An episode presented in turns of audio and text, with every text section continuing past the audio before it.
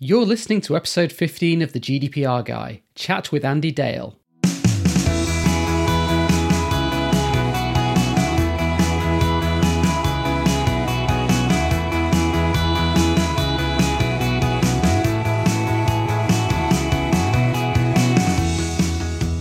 Welcome to the GDPR Guy, the podcast dedicated to helping you comply with data privacy rules and regulations. I'm your host, Carl Gottlieb, Data Protection Officer and owner of the data protection consultancy firm Cognition.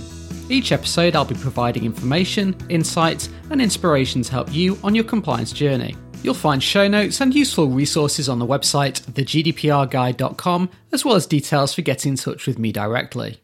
In this episode, I had a live video chat with Andy Dale, the General Counsel and Head of Strategic Partnerships at Alyce, about privacy, ad tech, and next generation swag. We talk about dealing with the stress of complex privacy issues and the challenge of both enabling and protecting a rapidly growing startup. Here's the audio of our chat. Welcome to another episode of the GDPR Guy. Today, I'm really excited. I'm joined by Andy Dale, who is General Counsel and Head of Partnerships over at Alyce. So hi, Andy. Hi, Carl. How are you? Yeah, doing really well, It's 8:30 in the evening. It's been a long week. Lots of privacy fun going on. Tell me about your world, Andy.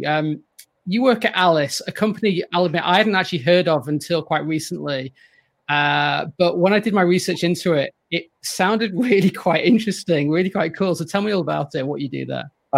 It's been great. I joined right at the end of April, and so my last company, we sold the company to MasterCard in October of 2019, and I was helping doing the transition there and got introduced to Greg Siegel, the CEO of Alyce, through a mutual friend. And just like you described, Carl, I started talking to him. We hit it off. Back when you could go into someone's office, I went over there. And we did, as privacy-focused people like to do, we did some whiteboarding and data flow, kind of drawing out of things. They want to go, you know, they want to launch in Europe. They haven't yet. And so it was a really nice opportunity, a nice fit for me. And because of the kind of relationship that Alyce has with marketing and technology, it kind of fits into the kind of stuff that I like to do.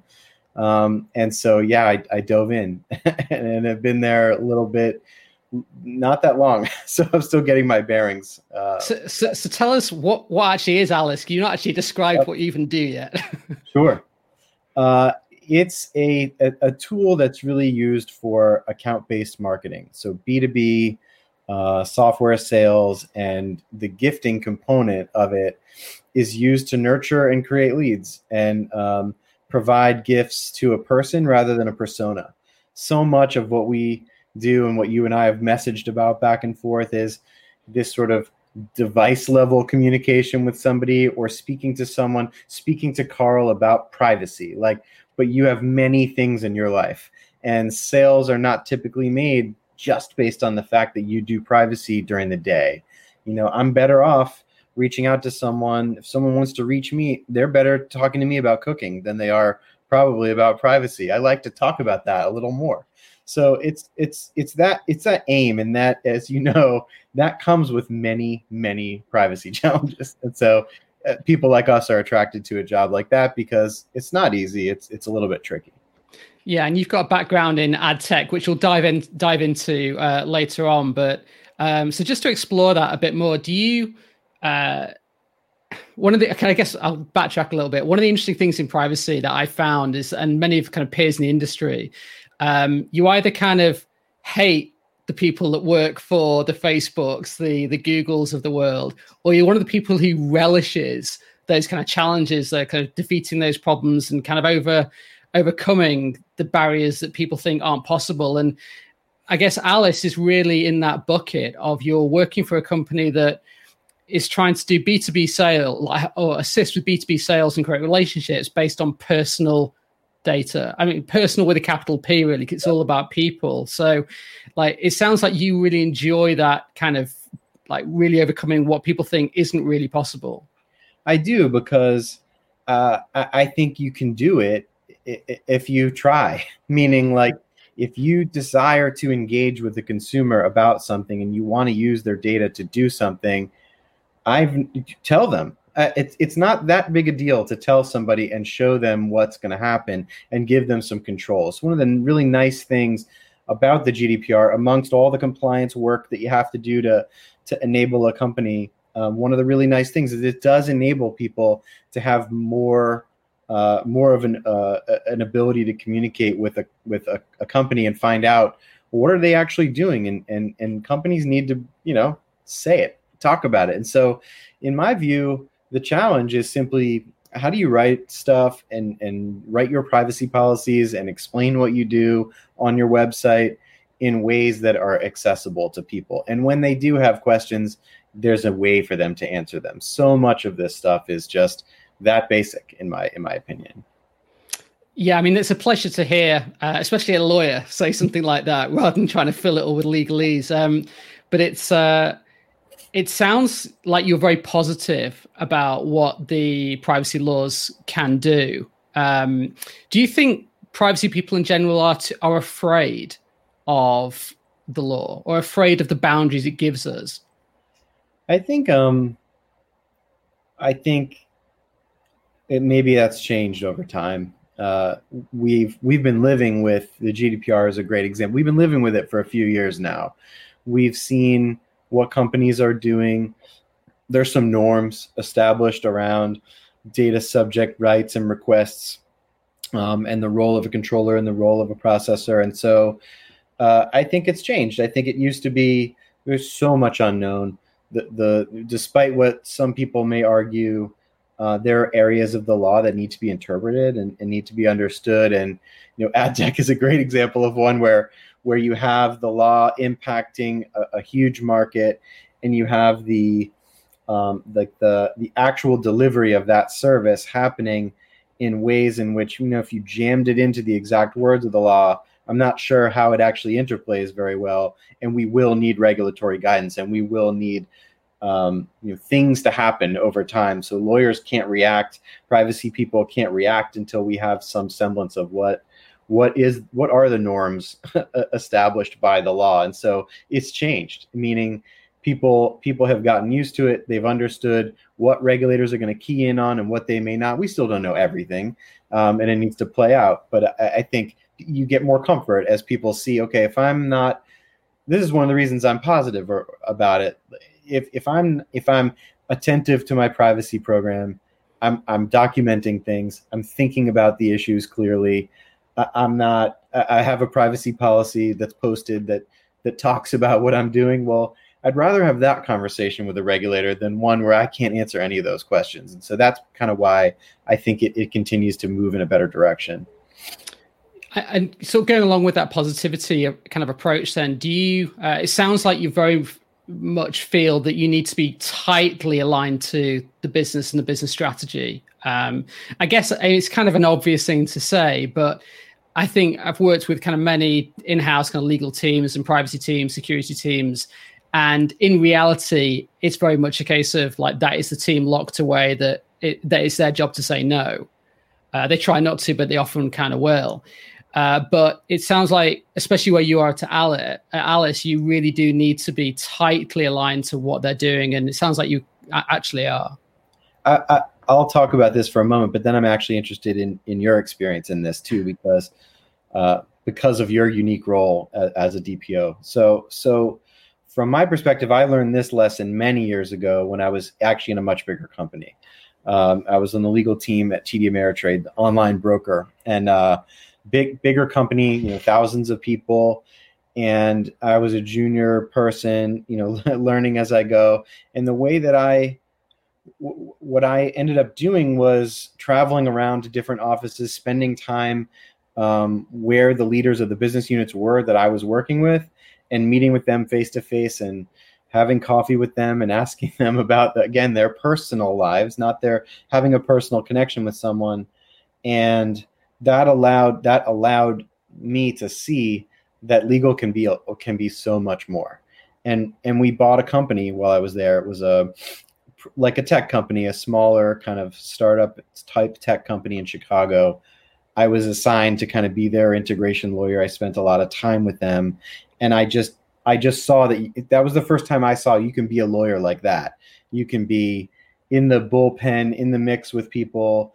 Everybody's, you know, the best idea wins, doesn't matter where it comes from. And so that kind of environment, it was really them, not me, them asking my opinion and asking my opinion about practical things, not just what should the contract say? You know, it should be, what should the contract say? And what will it mean if this thing happens or that thing happens or something really bad happens or something really good happens? And so I think I just learned that through that early experience. And then I took that to smaller companies, and it's just, I just think maybe it's a maxim, you know, that goes across things. So just on that point about, I'm sort of visualizing you inside that meeting and sort of you kind of whiteboarding ideas and so on, and you're kind of giving input and advice and guidance and so on. Something I'm hearing a lot in various different places and different guises is this awkwardness about in-house counsel being able to be a business advisor, but then how do they align with being an in-house lawyer? So where does privilege fit into that? You know, when are they actually giving legal advice to their colleagues in the business, and when are they just giving business guidance? And kind of in my experience, there's very little actual legal guidance. It's pretty much always they are really good business advisors. I think you have to be. I think that's why I like the job, honestly. I mean, I'm not doing hardcore legal work all day. It's so much of it is just business work, and that must be the same for you in your interactions with people. You're talking privacy. You're talking about the contours of a regulation or something, but you're really talking about product, and you're really talking about user experience, and you're really talking about consumers and putting yourself in the consumer's shoes or the business customer's shoes. And what do they want? What do they want to get from us? What makes sense to us? And often those align. They often align with the privacy rules. If they don't, it's incumbent upon me and you to talk to the business people about why and explain why, and then be receptive when they say, well, I think you're wrong. And then go back and forth. And that's where the job is fun. For me, when we're going back and forth in iterative, awesome whiteboarding discussions, and then we get to a solution that works, it's rarely the first way you draw it. Yeah, I mean, that for me, that's exactly why I love what I do, because I'm kind of impregnated into every single part of the business. I'm basically, I have to be a mile wide and an inch deep. I have to know about marketing. I have to know about business stuff. I have to know about tech. I have to know about all kinds of things and be able to kind of dive into those so that you can kind of give that kind of appreciation. For instance, today I spent most of it talking about marketing strategy. And when it did dip into privacy rules, it was very much a case of like, forget what the GDPR says. Is this fair? And you know, asking that question alone kind of gets rid of most kind of legal sort of nonsense. So yeah, it's not rocket science, I don't think. I agree. I one of the things that comes up so often when you start to analyze email marketing, for instance, in Europe, right? And we don't have a new cookie directive yet. Like, we don't really have a really clear set of guidelines on that. And I always default to, well, what's right? What's the fair thing to do to someone when you're sending them an email? They have to tell you, they have to be able to tell you they don't want any more emails. Like, it's pretty simple. There's other things to do, obviously, but like the main gist there is listen to the consumer or listen to the person on the other end. Yeah. And ultimately I just say, like, what would my wife say? And what does she say? So I'll kind of go out of my office and just say, like, I'm thinking this. And she'll just say, like, this is kind of obvious. If it was me, I would do that. I would expect this. Like, I'd be really upset by that, or I'd want that. Or if it was my daughter, this. And yeah, like child privacy is a really good example where you can kind of dance around with the, what could we do? And if we're doing that with age 14 in China, but what about 12 in the US and this kind of stuff? And then you just think, like, forget the law. What is kind of obvious and what would make raise people's eyebrows? And you back just into ad tech, Carl. Like, in the pre-GDPR, there were these self-regulatory frameworks, and one of them in the United States was the Network Advertising Initiative, which is a group of ad tech companies that came together to create a code of conduct so that they could, in theory, kind of create a little bit of a safe harbor if there was ever if there was ever a law that came down, they could say, "Look, we've been following these rules," and they were just very practical, like you just described. They were there's some rules around health and health information and data that you shouldn't use to target an advertisement to somebody. And I remember at Data Zoo we got a phone call from a client, and they want and the request was to serve ads. The question rather was, can we serve ads to people that have visited pages about STDs, HIV, cancer? It was like that list. And then I just paused and I said, "Are you sure this is the list they don't want to target?" And it's just that it's that kind of like you have to be attentive to those kinds of things. It's good that you can do that with your wife too, but it also needs to be like the product person in your company needs to be thinking that way too. Yeah, and getting that kind of mindset across is really difficult for many reasons. I work mainly with US tech companies, and one of the kind of differences with US tech companies versus, especially the fast growing ones versus, let's say, a traditional UK company, is a lot of these staff will be younger. Like some of the hiring that's going on right now, like even in the last 6 months I've seen is really incredible. Like one firm I know, they've hired a third of their staff in the last 6 months. They've just kind of really, really ramped up.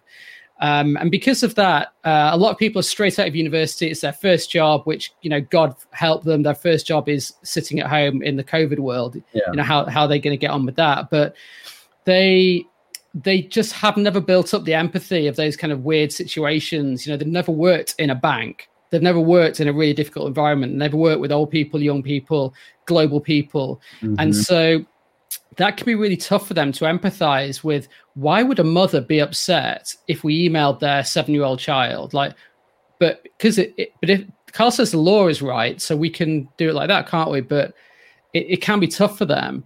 But this is where I found that diversity, which I know a lot of people kind of rebel against to say it's a cliche thing and it's politically correct. But if we kind of talk about diversity from a perspective of, let's say a large organization has, a few hundred million users out there. I work with Duolingo. They've got over 300 million users. Mm-hmm. And so you're talking every country in the world, every kind of aspect of diversity you can think of. If you're thinking of, is this going to be fair globally? I can't give you that opinion because I'm not diverse enough. I don't speak 10 languages. Yeah. I don't have 10 different situations. So I quite like just going around the business and just saying, what does everybody think? And it's always amazing when you get the one person that says, well, I grew up in Japan and we would really be upset by that.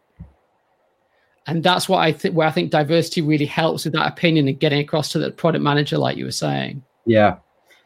Not every company has that benefit. We're in growth mode here in Alyce, right? And I haven't been to our office really, other than to whiteboard when I met the team before COVID. So I think people are missing some of that for sure, especially being brand new. I can empathize with being brand new. Yeah. And, it goes back to your point of connecting with what people think and what people want, which I guess going back to Alyce is really what Alyce is all about creating, sort of bolstering that relationship.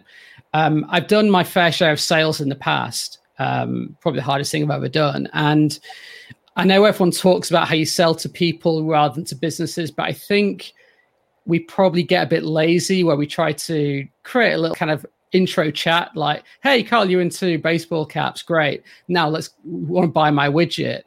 We don't really do anything more than that. And it sounds like you're trying to really dive into the personal aspect of it and take advantage of privacy rules that let you do that to help build that real relationship. Yeah, we want to utilize data, and we want to utilize it in a way that creates a bond or creates engagement. And if someone doesn't want us doing that, we won't do it.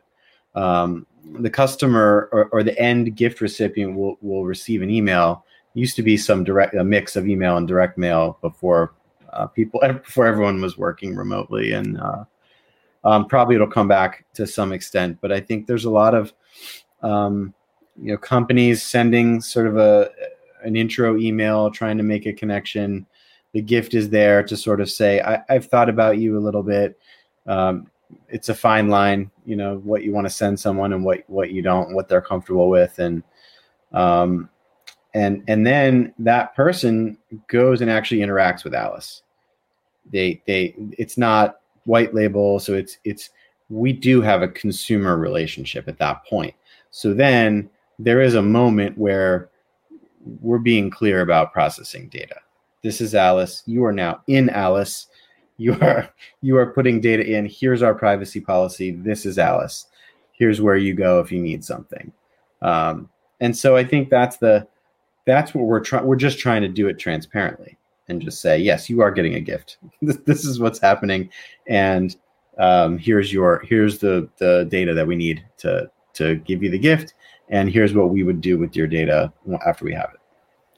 I think it's quite refreshing actually to hear such transparency about how a service works, and also around an area that, let's be honest, everyone is afraid of, especially general counsels. It's every day that general counsel will be sort of issuing things like anti-bribery rules and training, and people are very afraid of stuff. Even especially in the sales world, people are very afraid of stuff, but I think people are so afraid that they just shy away from what they can do. And the same goes with data. Like, we just think that I'm not really sure about that. I've never done it. I'm not going to bother. Whereas you guys are saying, look, we know what you can do. We know what people actually do want. And we're kind of embracing that and going with it.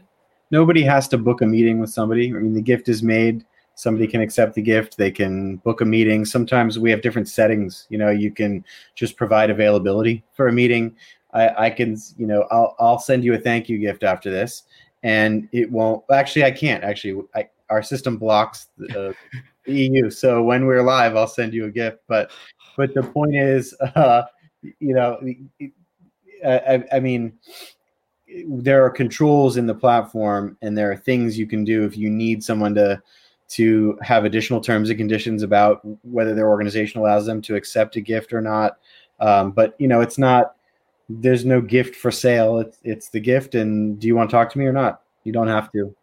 And it must be a pleasure working in a business that's all about effectively making people happy, like whether it be salespeople or like ideally the recipients. It's a nice business to be in, surely.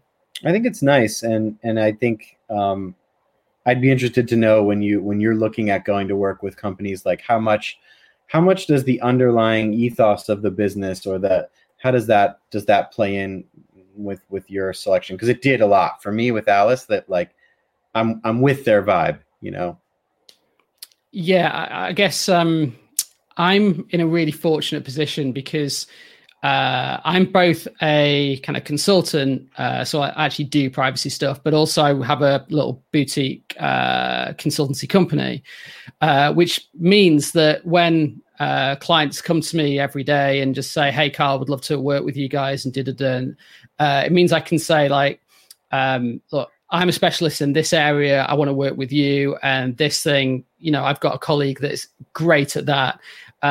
Health sector, for instance, is one that I've worked in that I just don't really have the live skills and also desire to work with. So one of my colleagues is great at that. So I can be really picky and quite selfish about the people I work with, which is fantastic.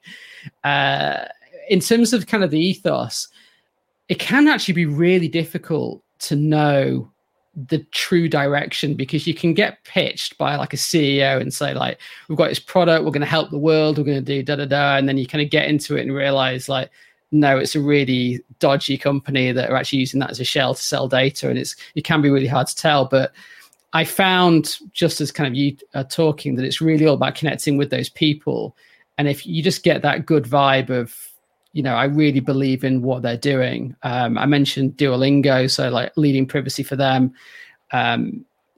their mission is to give free language learning to the world. You know, there's not really a lot you can kind of argue against on that one. Right. Another one is Hudl, which is a sports platform that essentially gives all high school kids in America, amongst there's other stuff they do globally, but high school kids in America, wherever you're from, the chance to elevate yourself and get a pro contract. And I think many people that work in Hudl don't quite realize the enabling they're giving the US. You know, you could be the poorest child in the middle of Detroit. The fact you can play football and you've got an internet connection means you can show off yourselves to the world. And that is incredibly powerful. You are genuinely changing lives, even if you're just doing a bit of privacy stuff. So, you know, it really does help motivate you on a day-to-day basis. And it sounds like you're in a kind of really similar boat.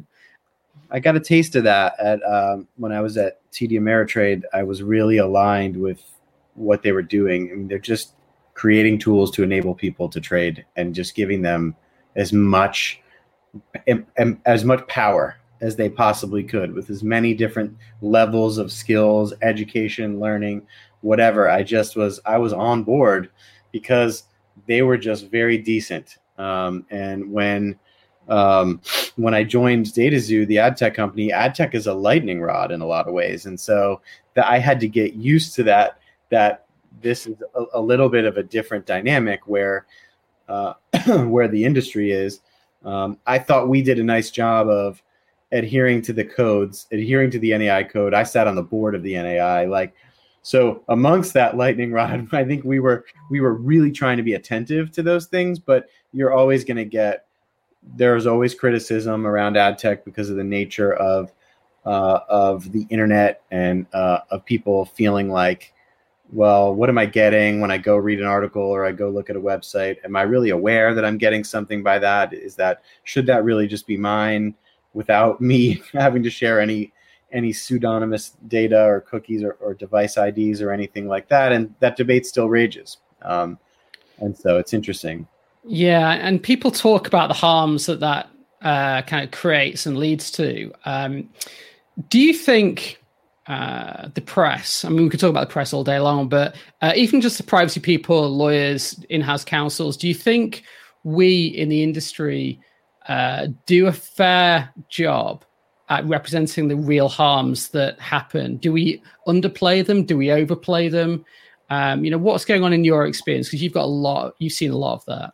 I'm laughing just because I was thinking about, do you remember the company Turn? Yes. I've worked with them. I'm friendly with the many years ago general counsel of Turn, and I was having a drink with him one time, and I remember him just saying, like, where's the harm? I don't understand. Where's the harm? I don't get it. You know, and he was just being sort of like vociferous about it because it wasn't clear to him. And you know, he's running the legal department for that company, and you know, and they had a lot of things that they needed to deal with and associated with trying to figure out what the actual harm is. And I don't think we do a great job of it. And I think what's happened is two things. One, we've just been, the world has been inundated by breaches of trust. And you have Snowden disclosures. You have you have massive data breaches. Yahoo, Clearview AI with all the facial images, like just billions of records. Facebook doing things in ways that, you know, would just are sort of really, really troubling. And so we really have we don't really have a great way to quantify the damage. It's a little bit easier, you know, maybe when there's a whole bunch of, when the data is Equifax or there's a financial loss or there's something, but it's very difficult to quantify what happens when, you know, your identity, there's a breach and there's an identity issue. Like, at a company I was at, we had an internal breach, and someone filed my, you know, taxes for me. Like, huge pain. But like, am I getting money for that? Not really. Yeah, I can imagine. It's I do. I mean, I personally really struggle because I work in privacy all day long, have done for a long time, but I also see a lot of the benefits that ad tech brings and what infringements on privacy bring. I'm surrounded by Google devices on a daily basis, mainly because I buy them because I really do like them. I actually counted yesterday how many Google listening devices are in my house, and there's 23. So, and I still want to buy more stuff. But I've, in my head, assessed the risks. You know, I've assessed the risks of sitting in my front room and worrying if Google are listening to me versus the utility, the benefit of me being able to ask them to do stuff. I'll be honest, the only harm that I kind of really feel from Google Home, actually, specifically, is from my wife, I'll mention again. And that's because she thinks the Google Assistant is flirting with me. because I'll say ask for the time, and she'll tell me, I'll say thank you. And she'll say something like, "You're very welcome indeed." But if my wife says thank you, the Google Assistant doesn't reply. So maybe there is some kind of truth to it, but I think going back to that kind of diversity point, I have to question my own opinion, and I have to go to my colleagues and just say, like, look, you're a 25-year-old kid out of university with a PhD in language learning. You're a 38-year-old volleyball coach in Lincoln, Nebraska. Like, what is your opinion? You've got kids, you've got grandkids. What's your opinion? And just try and break out of my own privilege, my own kind of myopathy. And sort of, it can be really tough to know and judge those harms. Yeah. I mean, as a lawyer, you're trained on damages. What's the damage? What's the financial damage? What's the actual injury that someone suffer, and it's very difficult. I don't think we're there yet.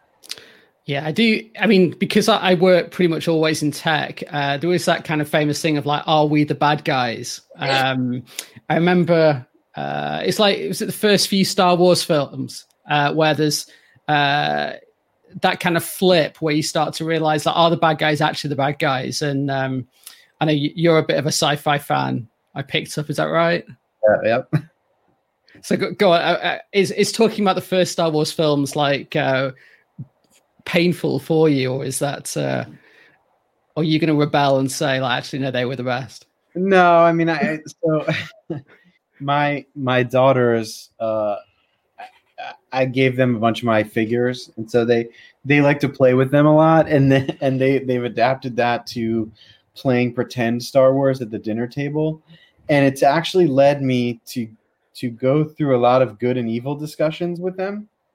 And so I've never really applied it in my thinking really to privacy, except so I haven't really thought about it that way in the sense of comparing and thinking about the way those films play out. But I mean, for me, it's just a way to release and see things that honestly, and to relax. I mean, the job is so stressful. To our discussion about damages, that lack of clarity is actually challenging. What is really the harm for a company like Alyce? It's pretty hard too, because you're constantly we're in growth mode here, so we're trying to grow. Do you find that many of your colleagues, because they'll have essentially tunnel vision with growth, with they're pushing marketing, they've got their OKRs, they've got their targets, they've got their metrics to hit, they've got their strategies, they're fixed on them. There might be a pivot, but probably not for a while. Whereas you're the person that's got to question everything. You've got to question what you do. You've got to kind of check yourself all the time. But you're constantly analyzing, well, here's the law, but here's the risk of not following it, or here's interpretations, here's 50-odd states, here's other territories, here's Brazilian law, here's GDPR, maybe for the future. I imagine that's a bit... by group. I'm sure this is your experience too. It varies by group. Engineers want me to list the requirements. And, you know, that just is not the way it works. And so, and then product folks want the requirements also, but also because their job is market facing, they want to know what the customer thinks too. So it's not a surprise that that's where privacy champions often come from. They come from the product team or product marketing or folks that are interacting with both sides of the business. And so it just depends. Like you have to constantly, it just goes back to the same thing. You have to keep working with people, keep talking to them, and keep trying to, be able to deliver and iterate and let them know that we can come up with an MVP. It doesn't have to be absolutely the greatest feature ever the day we launch it. We just need to be able to make some things work for people. And you mentioned privacy sort of champions just then. And I want to sort of pick up a little bit on that one.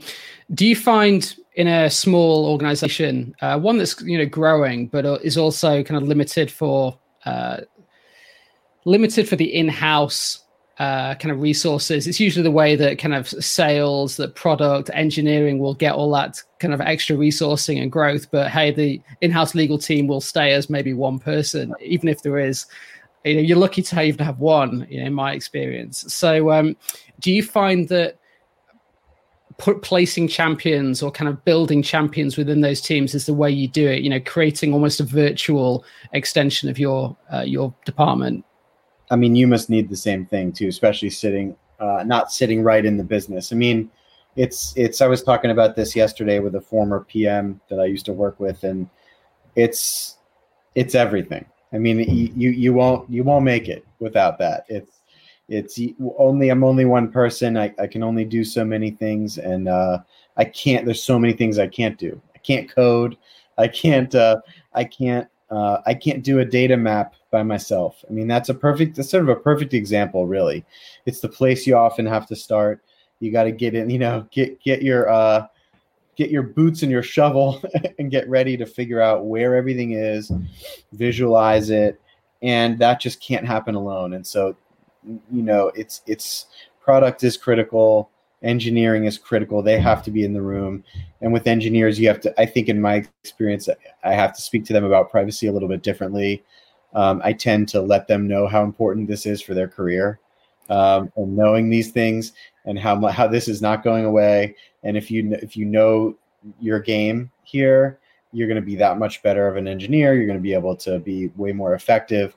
And they seem to buy into that. I think it's true. And they seem to buy into it. And so I'm using every trick in my book to get people invested in it, but because it does take everybody. Marketing is another really obvious one where it hits privacy. You said this, I think, like I've described it as an octopus. Like it's got tentacles all over the business. Like every aspect of the business has some challenge with respect to this. HR, finance, like nobody escapes.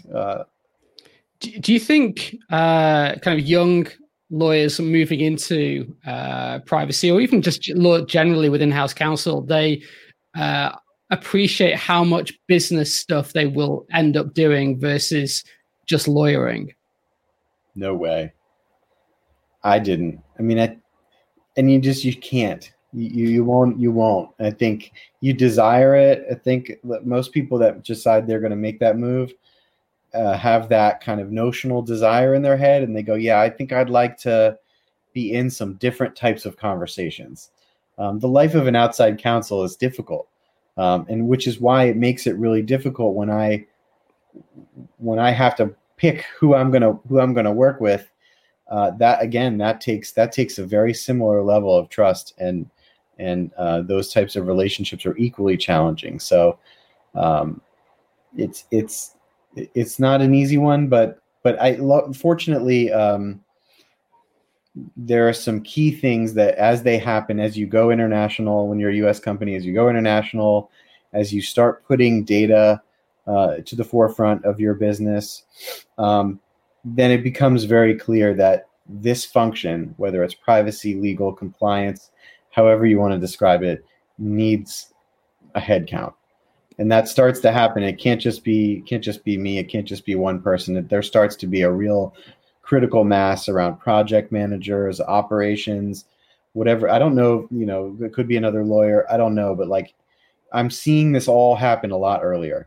It used to be, just as you described, lucky to have one, and we're a Series A company, very rare to have a counsel. We just happen to have a data-focused business, very rare. And so I think, but I'm actually seeing that more and more. It used to be company would wait to Series C, D, later financing, then they'd be spending a lot of money outside. And now I think that's changed. I mean, people are recognizing this stuff is important really early, and the boards are noticing too.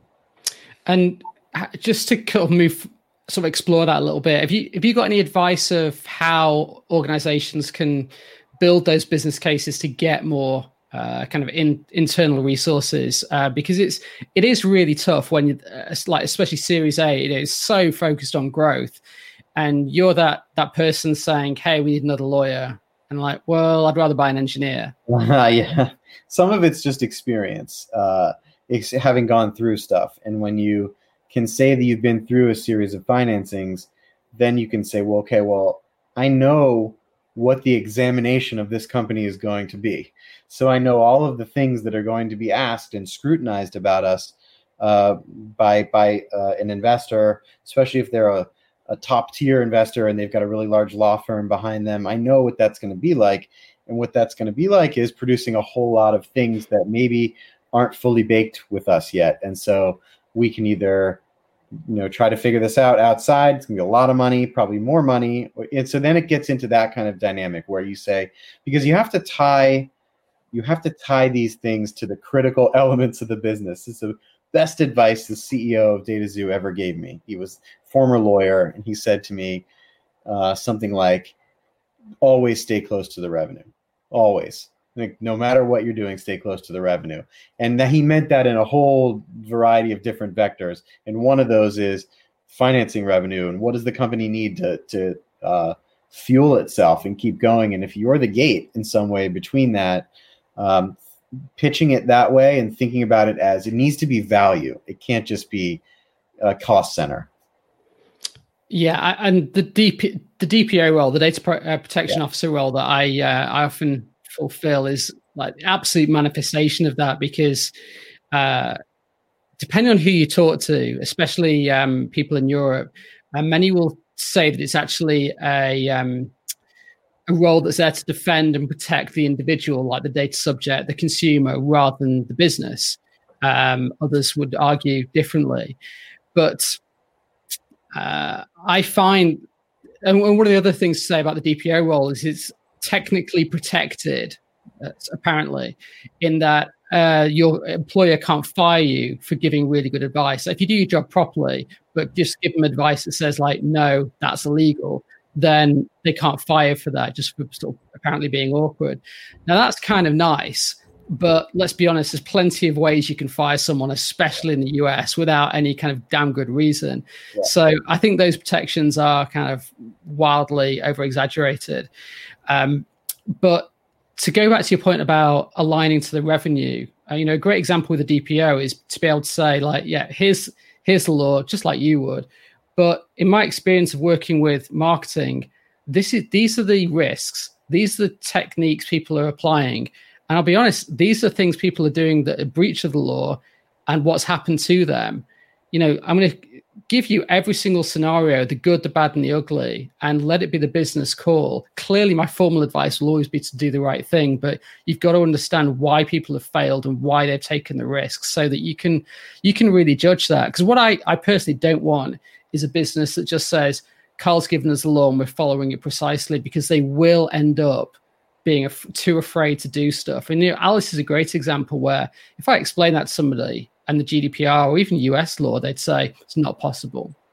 They'd just be too afraid. And so, you've got to be aligned to marketing. And lastly, if the business isn't doing very well, you're going to get fired because they can't afford you anyway. Yeah. So COVID is a great example. People talk about what's going on COVID times. Well, hey, people are taking risks they need to survive. And I think we need to be very cognizant of that. Yeah. The way I have sold the DPO internally, and we use an outsourced model. We're not at a point where I'd be the only person that could serve in that role, and I can't really do that because of all the other things that I'm helping Alyce with. So it is an outsourced role for us, and the way I position it is, it's required. But in addition to it being required, if you pick the right person, it's wildly helpful. And so that is where you have to pitch value. You have to say it's going to reduce my outside counsel costs. Like I'm going to be talking where I would be talking about product issues, maybe with an outside counsel that's not really their bent. And if you find a DPO like yourself that's technical, that wants to get into what does the product do, what is the feature actually doing, where's the data going?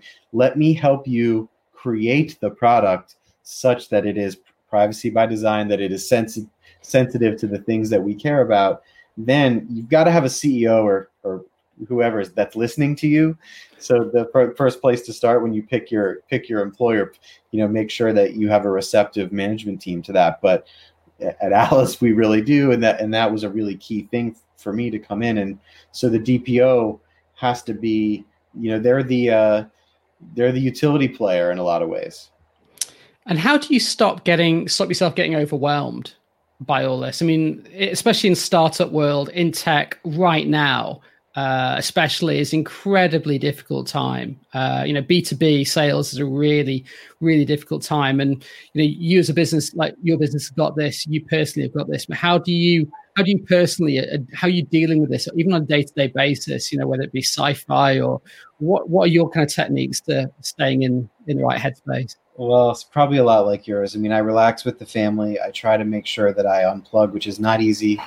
I try to be present, with my kids, and focused. And then the other thing, then just kind of on the actual business stuff itself, it does stress me out. I mean, I think the first step is admitting it, that I'm a happy person and I try to be positive, and I joke a lot, which helps me, but it does stress me out. And so, the first thing is acknowledging it, looking at what my stress is about, and then trying to focus on, like, drive to the incisive part of what I can fix. And then if there's parts I can't fix, I've got to go get help to fix it. And that may be a DPO, that may be an outside counsel. I'm fortunate, Carl, to have built up some relationships, not just the outside counsel that I pay, but my network of peers. Just like that's a huge thing. I have people that I text regularly just to say, and interestingly, because ad tech, when I was in it, ad tech, as you know, is really complicated technology. And many of those big platforms are driven by advertising revenue.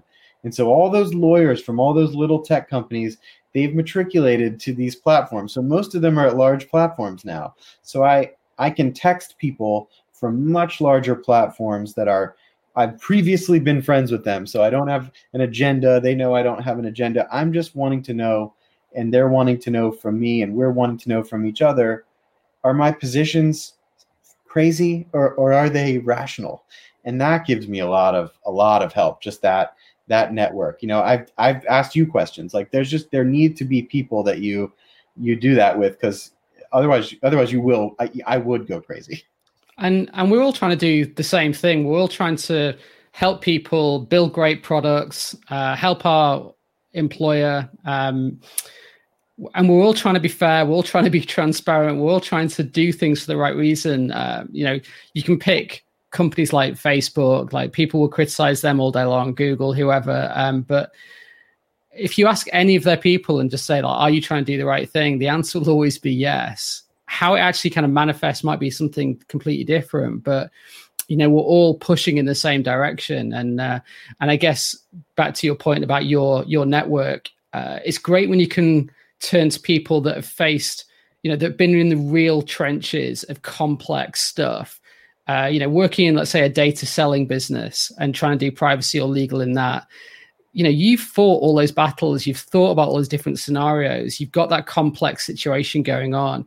And so the answers they give you are going to be so much more nuanced so much more kind of insightful, but also to be able to say, look, I can give you the detail, Andy, but the answer is no, you're never going to be able to make it work. And if you want to dive into it, we can, as opposed to the people that will say, no, the law says you can't ever do that. That's what I know. I've read the GDPR, end of story. Right. One of the interesting things about the business you work in is that kind of almost like a triangle formation where you're in the middle. You've got B2B and B2C at the same time, often for the same set of data. And I work with that in a few places, and it's a real mind bender. The same piece of data, your two roles of it.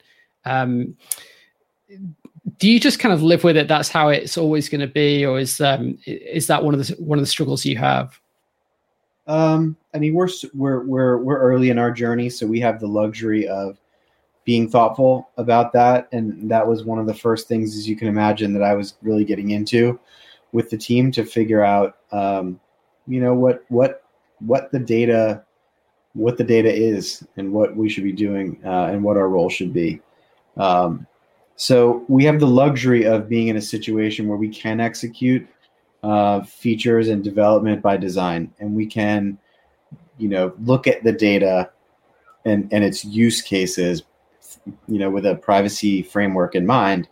Now we have the challenge of the CCPA in the United States and the CPRA, which is the next iteration of this on the ballot in November. So again, we're sort of staring at a whole bunch of gray again here in the US. So it sort of circles back to just continuing to do your best. And I do think, maybe I am just living with it, but I'm living with it. Again, I'm living with it transparently with the customer. I'm talking to the customer about our respective roles. I just think we just have to say, you're the controller here, we're the controller here, we're the processor here. Like, that's it. And with the consumer, where there's an interaction there, you just need to make whatever you can available to them, I think. You're making it sound really obvious, and I guess it kind of is. It's about fairness and transparency, which, are very, very vague words. But here's what makes it. You're absolutely right to say, like, well, it sounds easy when you say it like that. It sounds easy. It's not, because privacy policies are garbage, and I think that's the thing that really needs to change. And I don't have the answers. You don't have the answers, but we need to be innovating in this place, and nobody is innovating in this place yet. You have 20 Google devices in your home. Wouldn't it be nice if when you bought Nest, I'm making this up. This is Star Wars, right? A hologram pops up and talks to you about what it's going to do with your data. Here's what we're going to do with your data, Carl. We're going to flex your temperature up and down based on the parameters that you set. We're going to share your data with certain parties to improve Nest and our functionality. We're going to use your data to improve our security. And we're also going to use your data to send you relevant marketing messages. I think most people are going to go, okay, I want Nest, and then they're going to go for it. I think there needs to be some innovation in that space, because right now, I mean, privacy policies are the best we have, but I mean, they are what they are. Yeah, I couldn't agree more. It's it's an awful place. You've got the law saying you have to explain every single detail in a sensible approach that people can understand, which is a complete oxymoron, really. You've got any complex business, or any kind of a business such as yours is moderately complex compared to many B2C or B2B ones, with those kind of dual roles you have. So trying to explain that, as well as trying to explain people going to your website and then they log in, all these different kind of things that are going on, it can be really tough to get that into a simple form. So innovation is going to be key, where, you can ask those simple questions off the platform and something, but no one's really seeing it. And I think personally, until we see some regulatory action that says, hey, you had everything detailed there, but it wasn't simple enough, I don't think anything will change. I think it just becomes, we carry on as lawyers and privacy people of just saying, let's stick all the detail in there and tick the box. What do you think about data transfers and about standard contractual clauses and the future of that? I know it's a huge question, but so I'll give my football analogy. So if we look at let's focus on the GDPR for a minute. If we look at GDPR as being like the law, the rule book that has been written by, let's say, the Association of Referees that every sport kind of has, but at the start of each season, many of those referee associations say, okay, how are we actually going to interpret and apply these rules this year? We might not actually change the rules, but we might say, well, a handball in football is actually this way, or interference in American football is actually, we're going to class it as that, and we're not going to rule against on that. So for data controllers, processors, companies, what I always say is, yeah, look at the rules, but the role of the referees, like the regulators, and what they say is even more important than the rules themselves. Because if they say at the start of the season, they're not going to enforce against this kind of passive interference, then, you know, like, as long as it's not too unfair or anything, then, you know, that those are the margins you should be exploiting. Mm-hmm. So we need to be thinking about kind of the interpretation of the rules rather than necessarily the rules themselves. And so in the case of transfers and SCCs and so on, go and talk and listen to what the regulators are saying. And if you look at across the EU recently, we had 2 German regulators say, no, there's no way you can share data to the US. But every single other regulator, including the UK one, the ICO, and also the Referee Association, you know, the European Data Protection Board, they said, go for it. If it was meant to have been banned, the court would have banned it, which they didn't. So I think everyone's saying, they're not explaining how, but they are saying you can still carry on with it. The methodology is still there, and you can still use SCCs. Just do it as best you can. Is it just pushing a new version or a new mechanism? So a new version plus a new negotiation. Is that what it's to drive? I mean what's going on is kind of parallel. You've got people saying how to really solidify the SEC contracts, the SECs, but you've also got the path of Privacy Shield Next Gen or Safe Harbor version 3 or whatever you want to call it, which is no different. It's just going to be a piece of paper that said, yeah, we've all read it and signed it, which we haven't read it, and we'll just kind of carry on regardless. Has anyone read the SECs? You know, in reality, has anyone even looked at them properly? So I don't really see much changing. I'll just kind of give my practical advice and then disappear back to my my home, talk to my wife, talk to my daughter, eat some pizza, and kind of move on and just try and chill out, not get too stressed by it all. That's the best advice I've heard yet. Are you you're in the East Coast of the US, so you must have some quite. Are you a Chicago fan in terms of pizza? Are you in New York? I grew up in Baltimore, and I moved from Baltimore to Massachusetts, where my wife is from. But I spent a lot of time in New York. When I was at TD Ameritrade, I was traveling to New York all the time. So I guess I lean New York in the pizza debate. But Chicago's great. I with Ameritrade, I spent a lot of time in Chicago, so I've sampled everything. It's all different to me. I appreciate all of it. I don't like people that talk smack about Chicago pizza and say it's a casserole or it's just different. Just appreciate that it's different. It's huge, so you can't eat it every day. You can't, and you'll feel sick every day if you eat that every day. But no, I mean, appreciate it all. It's all great. And when it comes from great ingredients, it's always great. Yeah. Pizza is great. And that's kind of the end of it. You know, even if you might scatter on a few piece of pineapple or, God forbid, cover it in salad leaves, like, I mean, maybe not that, but it's still pizza. It's still good stuff. Was that you that talked about the salad leaves all over the pizza? I think that was you. Salad. Yeah, I mean, what that is about, but kind of that aside, I think we just, especially right now, you know, we're in a difficult place globally, and I think we just have to see the light, see the goodness in everything, and whether it be privacy or pizza or Star Wars Episode 1, I think we have to kind of acknowledge that it's all good, whatever flavor it is. Totally. It's been great to talk to you, Carl. I hope to have pizza in person with you sometime. When absolutely. You've probably both been vaccinated up and probably about 5 years from now. But yeah, it's great speaking to you. And yeah, thank you very much again. All right. I'll talk to you soon. Thanks, Carl. Show notes for this episode are available on the website, thegdprguide.com. And if you'd like any direct assistance with your privacy compliance, then please get in touch. I'll be happy to help.